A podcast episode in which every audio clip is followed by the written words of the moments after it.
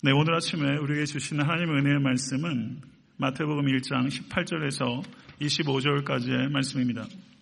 마태복음 1장 18절에서 25절까지의 말씀 다 같이 합독하도록 하겠습니다. 예수 그리스도의 나심은 이러하니라 그의 어머니 마리아가 요셉과 약혼하고 동거하기 전에 성령으로 잉태된 것이 나타났더니 그의 남편 요셉은 의로운 사람이라 그를 드러내지 아니하고 가만히 끊고자 하여 이 일을 생각할 때에 주의 사자가 현몽하여 이르되 다윗의 자손 요셉아 내 아내 마리아 데려오기를 무서워하지 말라. 그에게 잉태된 자는 성령으로 된 것이라. 아들을 낳으리니 이름을 예수라 하라. 이는 그가 자기 백성을 그들의 죄에서 구원할 자이심이라 하니라. 이 모든 일이 된 것은 주께서 선지자로 하신 말씀을 이루려 하심이니 이르시되 보라 처녀가 잉태하여 아들을 낳을 것이요. 그의 이름은 임마누엘이라 하리라 하셨으니 이를 번역한즉 하나님이 우리와 함께 계시다 함이라. 요셉이 잠에서 깨어 일어나 주의 사자의 분부대로 행하여 그의 아내를 데려왔으나 아들을 낳기까지 동침하지 아니하더니 나음의 이름을 예수라 하니라. 아멘. 하나님의 말씀입니다. 아, 우리가 예배를 생각하면서 모범으로 삼아야 될 여러 예배들이 있지만은 저는 동방박사 예배, 베들렘 지경의 목자들의 예배가 어땠을까 참 궁금하고요. 그리고 그 예배에 참여할 수 있다면 얼마나 좋을까 그런 생각들을 종종 합니다. 저희가 상상으로 해도 동방 박사들의 예배 그리고 베들렘 지경의 목자들의 예배를 생각하시면서 목자가 꽤 많네요 오늘은 예, 그 예배라고 저희가 상상 속으로 들어가서 오늘 예배를 통해서 정말 하나님과 깊이 만나신 여러분과 제가 될 수 있게 되길 간절히 축원합니다. 성탄절에 설교하는 게 제가 1년 중에 설교할 때 중에 제일 어려운 때 중에 하나예요. 왜냐하면 본문이 너무 제한돼 있어요. 네, 그래서 어, 제가 성탄절 설교가, 설교가 저한테는 조금 항상 어려운 것 같아요. 오늘 본문을 보셔도 해석적으로 뭔가 생경한 느낌을 가질 수 있는 요소가 없어요. 이미 다 안단 말이죠. 어렸을 때부터. 그렇기 때문에 말씀을 통해서 성도님들의 주의와 관심들이 자연스럽게 이렇게 몰입되기가 굉장히 어렵다. 제 개인적으로 그런 생각이 좀 들었어요. 그런데 우리가 다 아는 것 같지만 정말 그것을 믿느냐 하는 것은 좀 다른 문제인 것 같고요. 그래서 오늘 말씀을 통해서 우리가 어, 주일 학교를 한번 되돌아왔다고 생각하시고 처음 듣는다고 한번 생각해 보세요. 오늘 이야기를 처음 듣는다. 우리가 그런 마음이 좀 필요한 것 같아요. 그래야 들리지 않을까 싶어요. 그래서 그 감격을 가지고 오늘 말씀을 들으신 여러분과 제가 됐으면 좋겠다는 생각이 듭니다. 이야기는요, 이야기를 이해해 보려면 내가 그 안으로 쑥 들어가는 게 제일 좋은 독법입니다. 그래서 저는 어, 예수 그리스도의 탄생과 예수 그리스도의 유학에 대한 기록은 마태복음과 누가복음에만 있어요.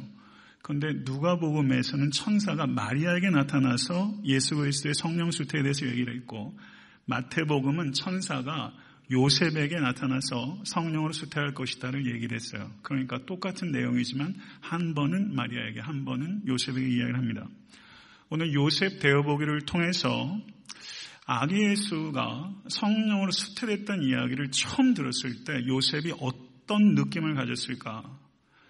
어떤 의미라고 요셉이 생각했을까 하는 것에 대해서 한번 우리가 생각해 보기를 원합니다.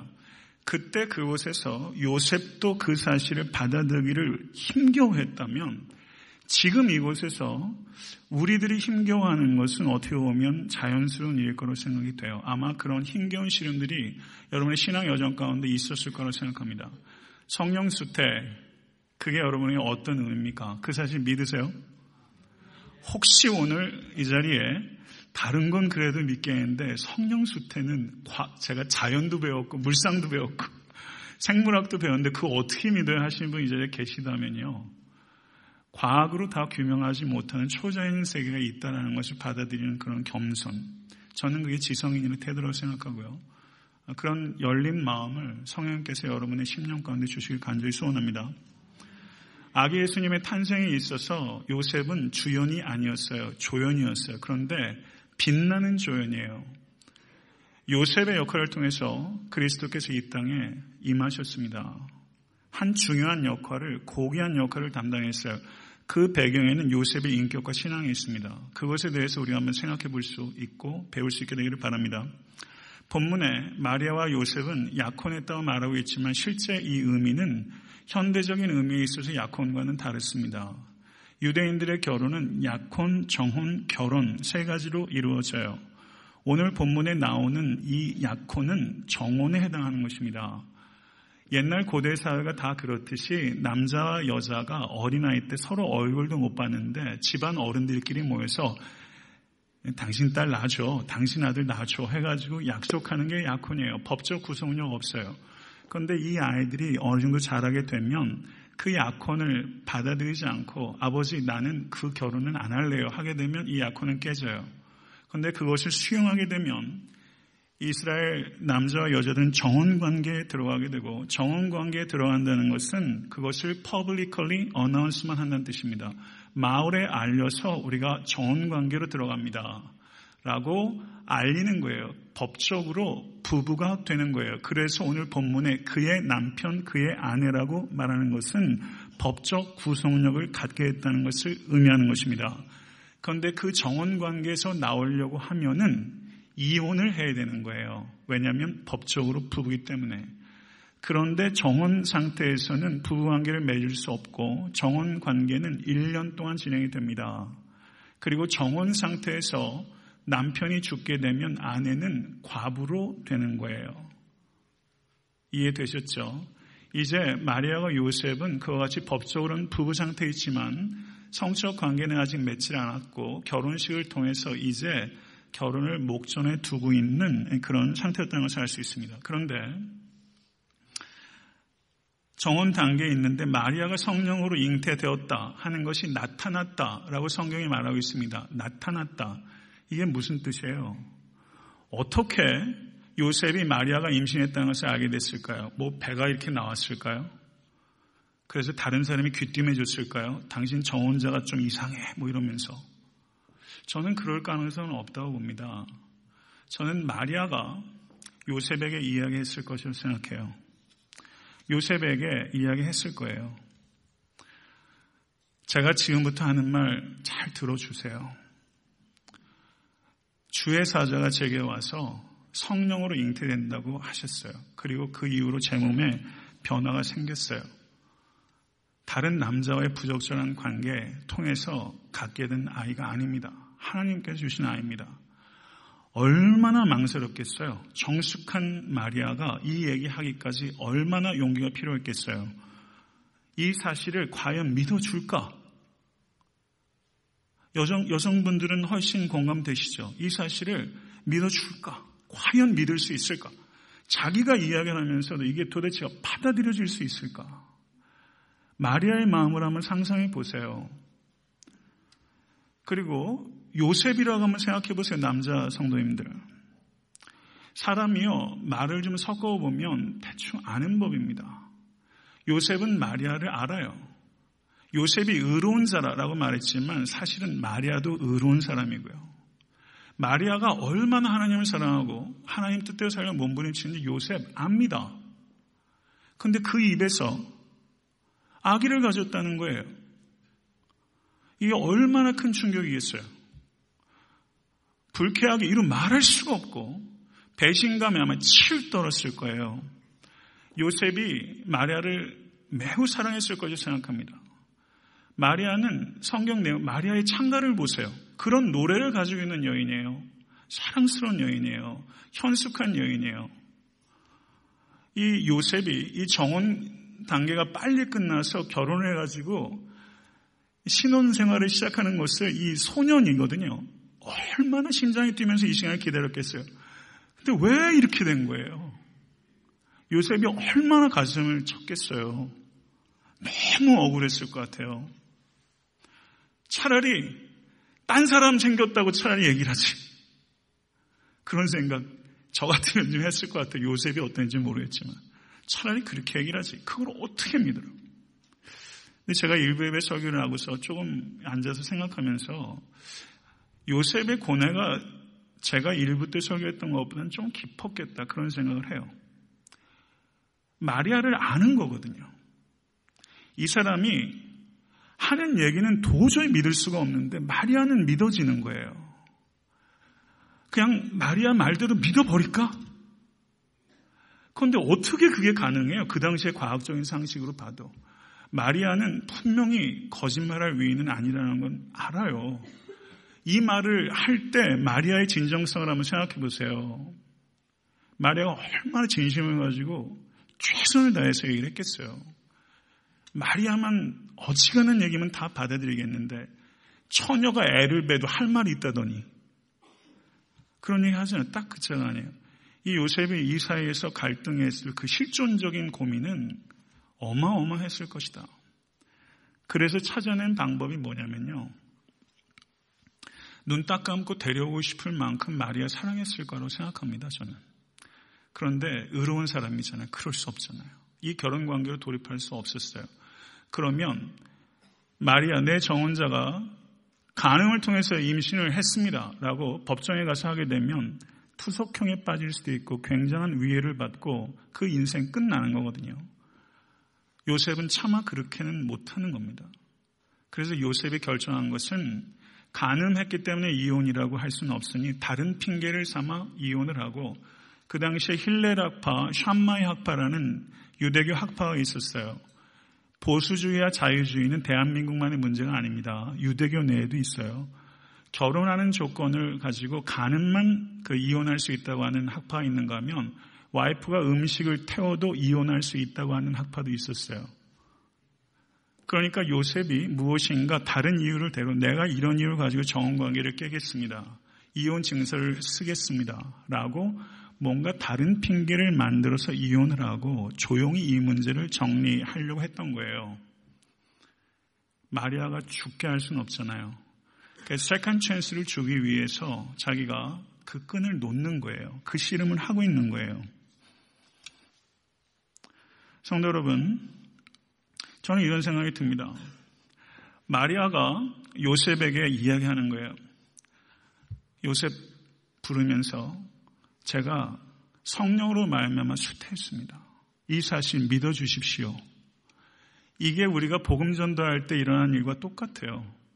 예수 그리스도께서 우리의 죄를 대속하셨습니다.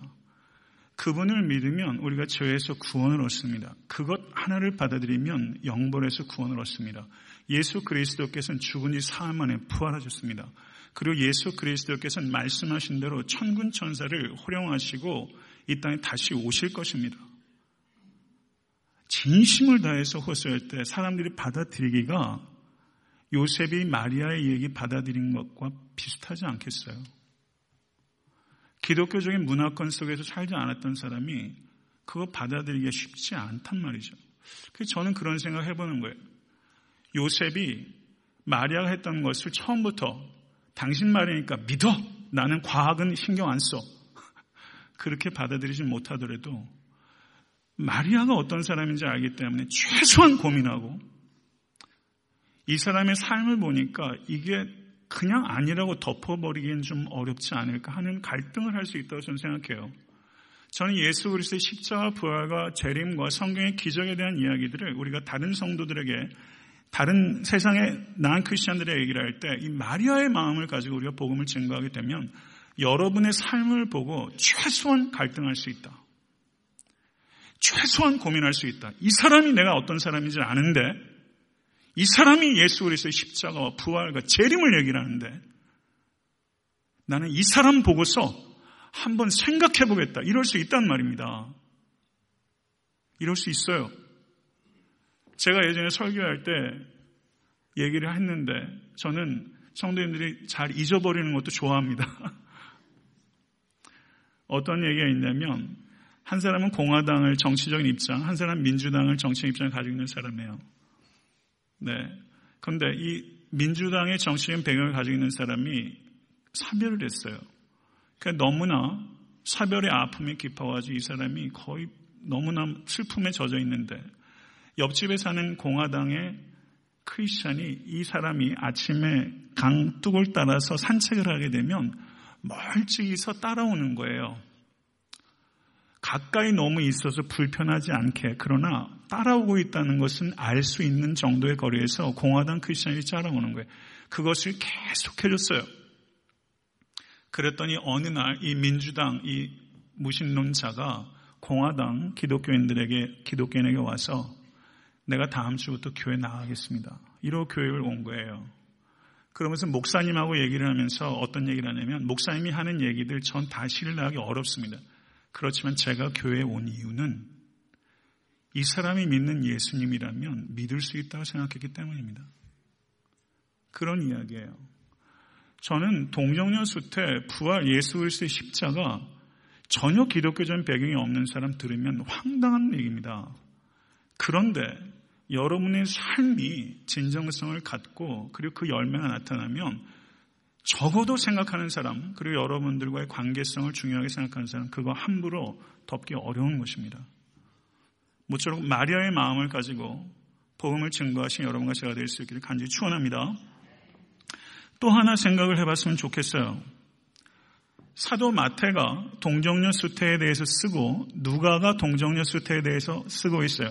그럼 마태는 예수께서 성령으로 말미암아 수태했다는 것을 누구한테 들었을까요? 누구한테 들었을까? 마리아로부터 들었을까?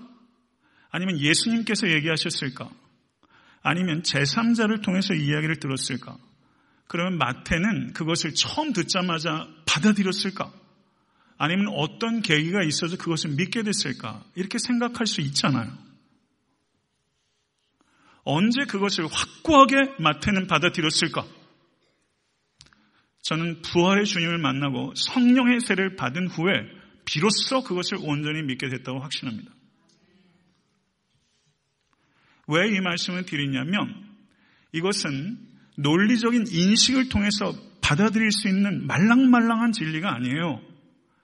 이것은 예수 그리스도와 인격적으로 만나고 성령의 임재를 경험하고 성령의 세례와 충만을 입은 사람만이 비로소 과학적으로는 설명할 수 없지만 예수 그리스도의 만남을 통해서 이해가 되고 그리고 그렇게 설명할 수 있는 진리, 신비한 진리, 신비한 사실, 신비한 거는 다 일루전이 아니라 신비한 역사적 사실이 있는 것입니다. 성도 여러분, 오늘 이 시간에 동정녀 탄생을 비롯한 성경에 도저히 과학적으로 입증이 되지 않는 많은 슈퍼내추럴한 사건들, 우리의 이성으로 보면 성경에서도 이거는 모순이에요. 분명 이게 맞으면 이게 아니에요. 하는 것처럼 보이는 게 성경에 적지 않아요. 저는 안 불편해요. 성도님들은 불편하세요?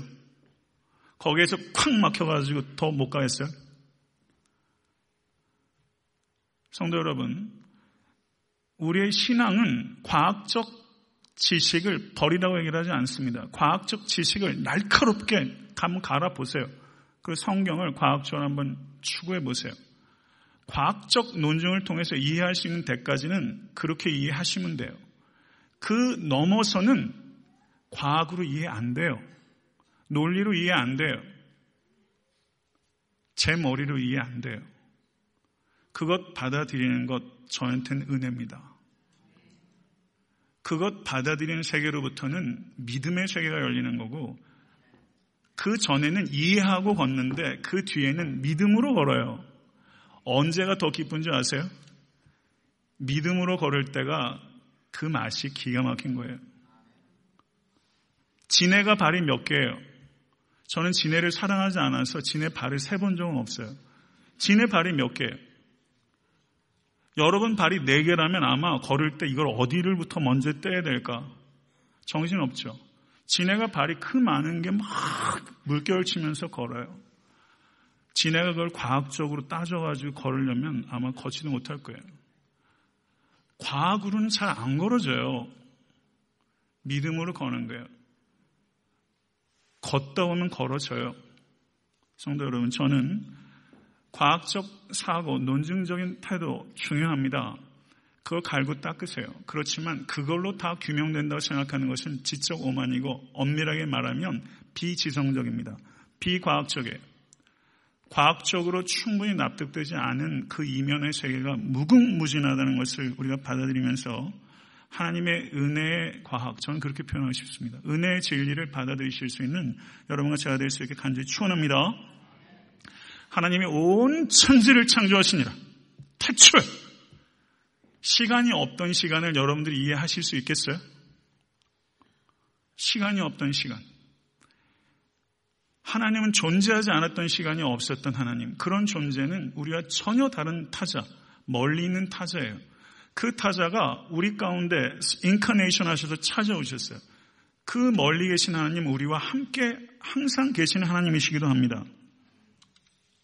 19절은 그의 남편 요셉은 의로운 사람이라 그를 드러내지 아니하고 가만히 끊고 자였다고 말합니다.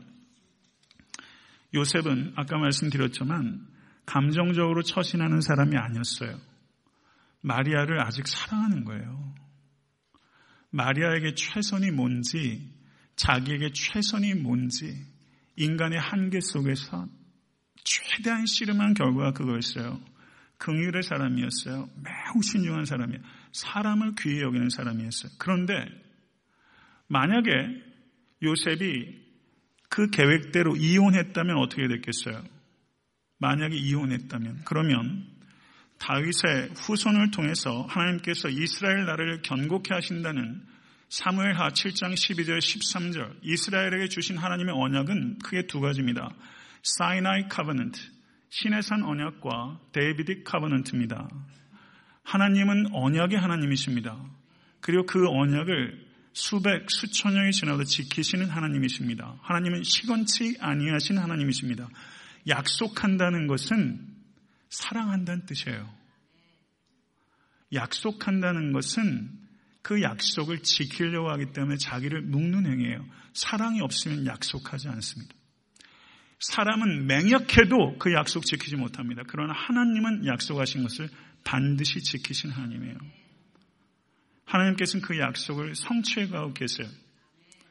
그리고 요셉과 마리아의 성적 관계를 통해서가 아니라 아담의 죄의 유전을 끊으시기 위해서 하나님께서는 성적 관계를 통해서가 아니라 new creation 성령으로 말미암아 첫 번째 창조가 있었던 것처럼 성령으로 말미암아 예수 그리스도께서 이 땅에 오시게 하시고 그리고 예수 그리스도께서 이 땅에 오심은 우리가 더 이상 아담의 영향권 아래서 죽지 않게 될 것이고 우리는 마지막 아담이신 예수 그리스도 안에서 새로운 피조물로 새로운 생명을 얻게 됐다는 것을 의미하는 것입니다.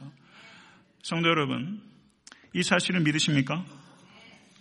아브라함과 다윗의 자손 예수 그리스도의 계보라. 이렇게 마태복음 1장 1절이 시작합니다. 예수님은 아브라함과 다윗의 자손이라는 것입니다. 그런데 마태는 마태복음을 통해서 그 이상을 이야기하려는 거예요.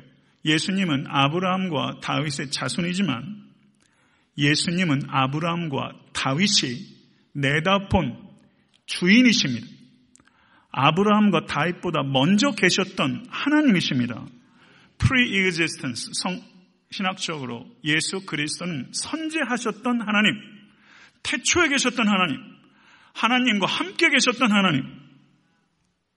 내가 아직 50세도 못 되었는데 아브라함을 보았느냐? 진실로 진실로 너에게 이르느니 아브라함이 나기 전부터 내가 있느니라. 아멘. 아브라함이 나기 전부터 있었던 의미는 뭐예요? 예수 그리스도께서는 하나님이시라는 뜻입니다. 그래서 사람들이 돌로 치려고 했잖아요. 이것을 이야기하지 않으면 복음이 아닙니다. 예수 그리스도는 위대한 석가나 알라나 같은 레벨의 소크라테스 따위와 같이 있는 레벨에 있는 분이 아니라 그들보다 먼저 있었던 하나님입니다. 믿으십니까? 석가보다 먼저 있었고 알라보다 먼저 있었던 태초에 계셨던 하나님. 나기 전부터 내가 있느니라. 이것을 예수님께서 말씀하신 거예요. 예수님은 다윗의 자손입니다. 마태복음에 10번, 마가복음에 3번, 누가복음에 4번, 17번 나와요. 서신서에는 없어요. Son of David. Son of David이라는 이 타이틀은 굉장히 신학적으로 중요합니다.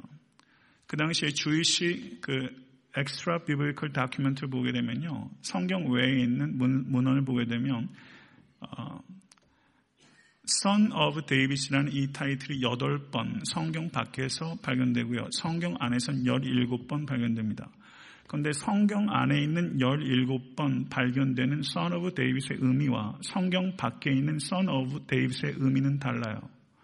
성경 밖에 있는 Son of David의 의미는 유대인들의 민족의 왕입니다. 옛 다윗의 영화를 회복시켜주는 정치적이고 군사적이고 경제적이고 현세적인 왕이에요.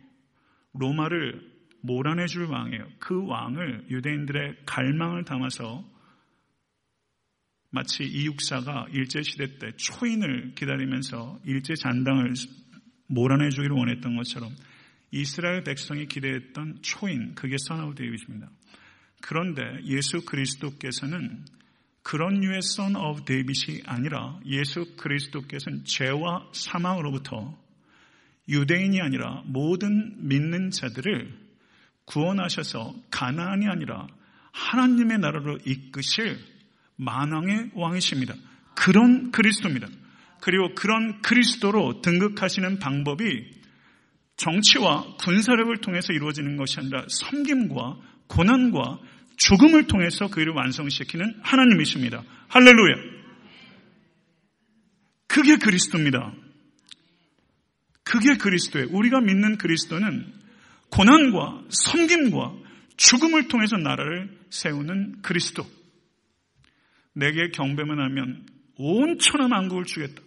라고 했을 때 예수께서 사탄아 물러가라. 라고 말하면서 십자가 길을 가시잖아요. 성도 여러분, 주의 사자가 그 아들의 이름을 뭐라고 지라고 그랬냐면 예수, 예수라고 지라고 했어요.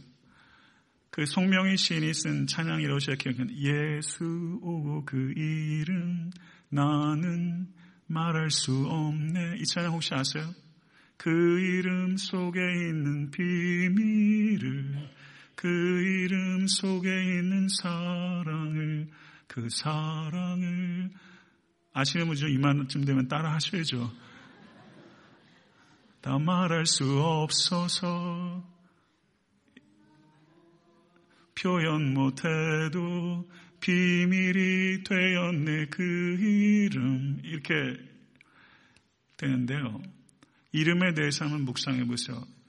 예수 그리스도의 이름은 예수 그리스도의 성품과 예수 그리스도의 능력이 다 깃든 이름이에요. 예수를 하라.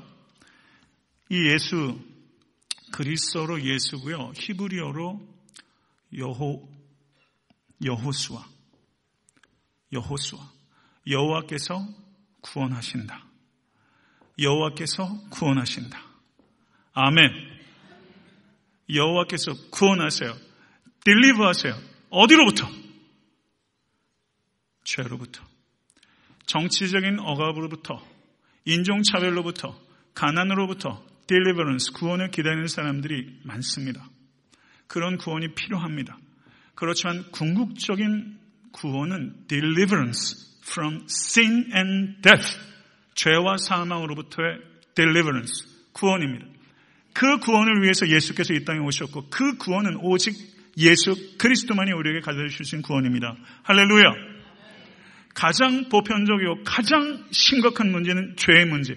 여러분의 문제는 죄의 문제예요. 우리의 문제는 죄의 문제예요. 나머지는 다 지엽적이에요. 죄의 문제를 해결하시기 위해서 예수께서 이 땅에 오셨고 이는 그가 자기 백성을 그들의 죄에서 구원할 자이심이라. 아멘. 이렇게 얘기할 수 있는 분은 오직 우리 주 예수 그리스도. 여러분이 믿는 예수 그리스도 한 분이에요. 죄에서 우리를 구원하신다는 이 의미는 사중적이에요. 저를 한번 따라하세요. 죄의식으로부터, 죄의 책임으로부터, 죄의 지배로부터, 죄의 오염으로부터 우리를 구원하십니다. 할렐루야. 좋으세요? 죄의식 가지고 고통당하시는 분들 계시죠? 죄의 책임이 정말 벗겨졌는지 아직 긴가민가 하신 분도 계실 거고, 죄의 지배 아래 계신 분도 계실 거예요. 죄의 오염은요, 우리가 죽을 때 끝납니다. 죄의 오염 참 지긋지긋해요. 이 모든 것들이 다 벗겨지게 될 거예요. 그래서 완전한 구원이 우리 주 예수 그리스도를 말미암아 진행되고 있고 그날이 옵니다. 내 생의 최고의 날이라는 책을 쓴 저자가 있어요. 로이 레슨이라는 사람이에요. 인간에게 가장 필요한 것이 무엇인지에 대해서 글을 썼어요.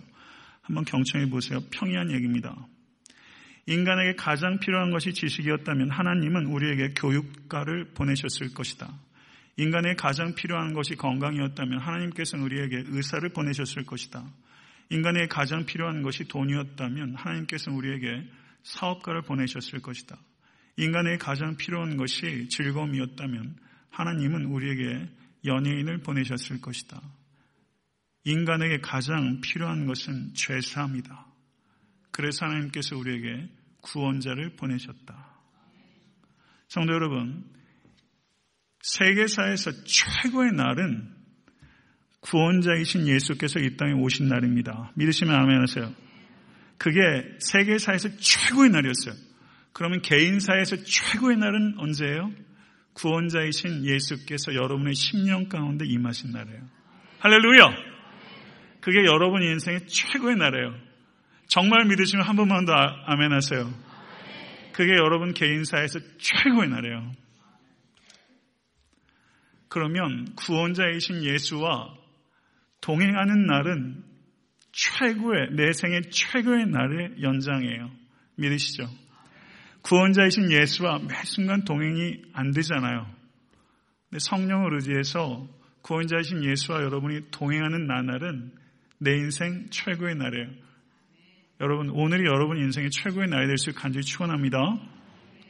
내일도 최고의 날을 만드실 수 있게 되길 바랍니다.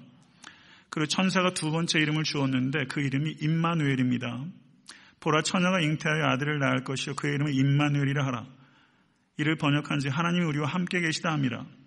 예수의 이름이 예수라는 것은 예수께서 구원자이시라는 뜻이고 예수의 이름이 임마누엘이라는 것은 예수께서 여러분을 구원하시고 내버려 두시는 분이 아니라 여러분과 함께 계시고 동행하신다는 뜻이에요. 그러므로 임마누엘은 예수께서 동반자란 뜻이에요. 예수의 이름은 구원자요, 동반자입니다. 아멘. 성도 여러분, 야곱이 에서를 피해서 도망갔을 때 거기에서 돌멩이 하나에다 머리를 눕혔던 데가 루스라는 곳이에요. 루스가 도피처란 뜻입니다. 그 도피처에서 야곱은 여호와께서 과연 여기 계시건을 내가 알지 못하였도다. 여러분에게도 인생에 루스가 있어요. 여호와께서 거기 계시건을 내가 알지 못하였도다. 이런 일들이 올해도 굉장히 많았을 거예요. 여러분은 하나님과 함께하지 않아도 하나님은 여러분과 함께 하십니다. 그거를 발견하는 순간 여러분의 도피처 루스는 여호와의 집 베델이 되는 거예요. 하나님께서는 베델에만 계신 게 아니라 성도 여러분, 하나님의 임재를 기억하고 발견하는 모든 곳이 베델입니다. 내가 어디로 가든지 너를 떠나지 아니하며 너를 버리지 아니하리라. 이 믿음 가지세요. 야곱에게 주셨던 말이고 히브리서에도 동일한 표현이 있습니다. 성도 여러분, 인생에서 최고의 복은 여호와 하나님께서 함께 하시는 복입니다. 인생에서 최고의 능력은 여호와께서 함께 하신다는 것을 기억하는 것이 최고의 능력이에요. 아멘. 그것을 기억하면 이겨요. 기가 막히게 이겨요. 죽을 것 같은데 살아요. 망할 것 같은데 승리해요. 여호와께서 함께 하신다는 것을 기억하는 한 우린 이깁니다. 이 능력 가지실 수 있기를 간절히 축원합니다. 여호와께서 함께 하신다고 해도 내 상황은 갑작스럽게 호전되지 않아요. 어떨 때는 꽤 긴 기간 동안 상태가 악화될 수도 있어요. 근데 그 시간은 우리에게 필요한 시간이고요. 어떠한 형편이든지 우리는 예수 그리스도께서 함께 하신다는 것을 기억하고 이겨내는 순간 우리는 궁극적인 승리를 맛보게 될 것입니다. 그것이 신앙의 능력입니다. 말씀을 맺겠습니다. 천사의 말을 들은 요셉은 즉각적으로 순종했습니다. 잠에서 깨어 일어나 주의 사제 분부대로 행할 그 아내를 데려왔으니 아들을 낳기까지 동침하지 아니하더니 나음의 이름을 예수라 하니라. 요셉의 이야기를 보시면요. 그 요셉이 그 뒤에도 이제 베들레헴을 떠나 애굽으로 가라. 그러면 요셉이 일어나라는 표현이 있습니다. 애굽에 있는 요셉을 또 주의 사자 현몽했을 때 요셉이 일어나 이스라엘로 돌아가니라 이렇게 표현했어요. 오늘 마태복음 1장에 요셉이 일어나는 사람, 요셉은 일어나는 사람이에요. 하나님의 뜻이 분명하지 않을 때는 신중한 사람이었고요. 하나님의 뜻이 분명했을 때는 요셉은 일어나는 사람이었어요. 성도 여러분, 앉아서 생각할 줄 알아야 되고, 그리고 일어나 움직일 줄 알아야 돼요. 이 두 가지를 가지십시오. 그리고 요셉은 절제할 줄 아는 사람이에요. 성령으로 수태한 마리아에게 조금도 부담을 주길 원치 않았고, 그리고 성령으로 잉태돼서 태어날 아이에게 혹시라도 피해가 가지 않도록 하기 위해서 이 피가 뜨거운 요셉이 부부관계를 갖지 않고 동침하지 않았다라고 말하고 있습니다. 요셉은 숨겨진 보석이에요. 저는 조연이었지만 저는 아름다운 조연이었습니다. 성도 여러분, 저는 조연이 좋아요, 개인적으로는요. 저는 주연이 되고 싶은 주연의 역할을 하는 목사가 되기보다는 조연을 잘하는 목회자가 필요한 시대가 아닌가 개인적으로 그런 생각도 들어요. 성도 여러분, 예수 그리스도의 탄생에 얼마나 아름다운 조연들이 많았어요. 동방 박사들, 목자들, 그리고 오늘 본문에 있는 요셉. 마리아는 주연에 가까운 사람이라면 조연들이 얼마나 다채롭고 풍성하게 이 상황들을 만드는지 몰라요. 우리는 두 번째 크리스마스를 기다리는 사람입니다. 할렐루야! 주희 씨들은 첫 번째 크리스마스를 아직도 기다리고 있어요. 딱해 죽겠어요. 주희 씨는 예수 그리스도의 first coming을 기다려요. 아닙니다. 제가 예전에 말했죠. 주희 씨 시나고에 있던 사람이 제가 섬겼던 카버너 철치라는 데 와가지고 예배를 드리면서 주희 씨들이 와서 예배 드리고 갔어요. 근데 목사님이 그러는 거예요. 주희 씨들은 첫 번째 예수님의 카밍을 기다려요. 그때 예수님한테 물어보자고 목사님이 답답하니까. 우리는 첫 번째 크리스마스 기다리는 사람이 아니라 두 번째 크리스마스를 기다리는 사람들입니다. 할렐루야. 믿으세요? 두 번째 크리스마스를 기다리기에도 조연이 필요해요. 여러분 조연의 역할을 잘 하십시오. 조연의 역할을 잘하기 위해서 인격과 신앙이 있어야 돼요. 잘 감당하셔서 두 번째 크리스마스를 아름답게 만든 여러분과 제가 될 수 있게 되기를 우리 예수 그리스도 이름으로 간절히 축원합니다. 네, 찬양팀 위로 올라오시죠. 우리 말씀 생각하면서 기도하겠습니다. 자매님들은 마리아를 한번 생각해 보시고 형제님들은 요셉을 한번 생각하면서 그들의 마음을 한번 묵상하시면서 우리 기도했으면 좋겠습니다. 오늘 믿음의 은사를 구하시기를 바랍니다. 예수님은 그리스도이십니다. 예수님은 하나님의 아들이십니다. 예수님은 아브라함과 다윗보다 먼저 계셨던 하나님이십니다. 예수님이 누구신지를 믿는 것이 믿음입니다. 그 믿음 없으시면 오늘 예배를 통해서 믿음 가지실 수 있기를 간절히 바라고요. 뭔가 인생의 의미는 없고 아직 믿음은 생기질 않고 그 경계선상에서 고민하고 방황하는 지체들이 있다면 의미 있는 고민이라고 생각합니다. 그렇지만 고민으로 끝나서는 안 됩니다. 기도하실 수 있기를 바랍니다. 동정녀 수태 못 믿겠다고 혹시 솔직히 말하세요.